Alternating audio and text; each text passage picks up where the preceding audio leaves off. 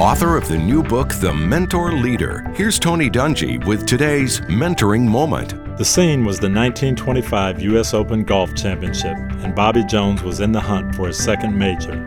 As Jones prepared to hit a shot out of the rough late in the tournament, he noticed that his ball had moved ever so slightly during address. His playing competitor, Walter Hagen, never saw the incident. The same went for his caddy and the spectators watching his round, including the kids that looked up to him as a role model. The pressure was placed squarely on Jones to make the right call. Instead of hiding the penalty and going on with his round, and likely winning the tournament he was leading, Jones decided to do the right thing and call a one stroke penalty on himself. Mentor leaders remain focused on integrity and honesty.